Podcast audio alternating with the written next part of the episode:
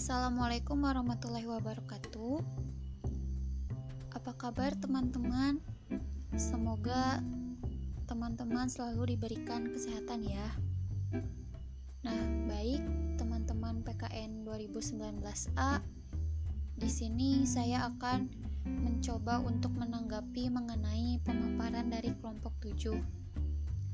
Nah, dari pemaparan yang sudah saya simak, di sini saya setuju dengan apa yang sudah dipaparkan oleh kelompok 7 itu mengenai konten pengetahuan pedagogik di sekolah pendidikan itu tidak hanya satu semester dan tidak terbatas. Mengapa saya setuju dengan hal tersebut?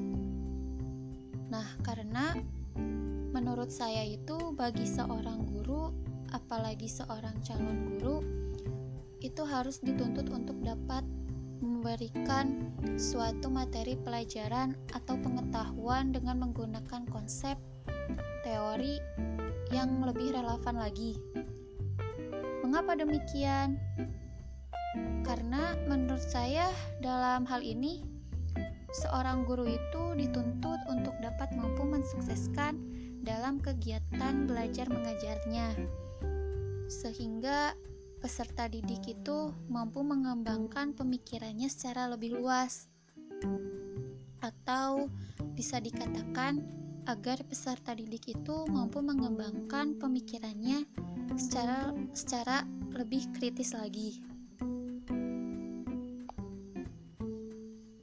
Nah, dan juga mengenai hal tersebut, menurut saya seorang guru prajabatan itu dalam pembelajarannya dapat memudahkan dalam pemberian dalam pemberian materi kepada peserta didiknya. Sekian teman-teman tanggapan dari saya dari pemaparan kelompok 7.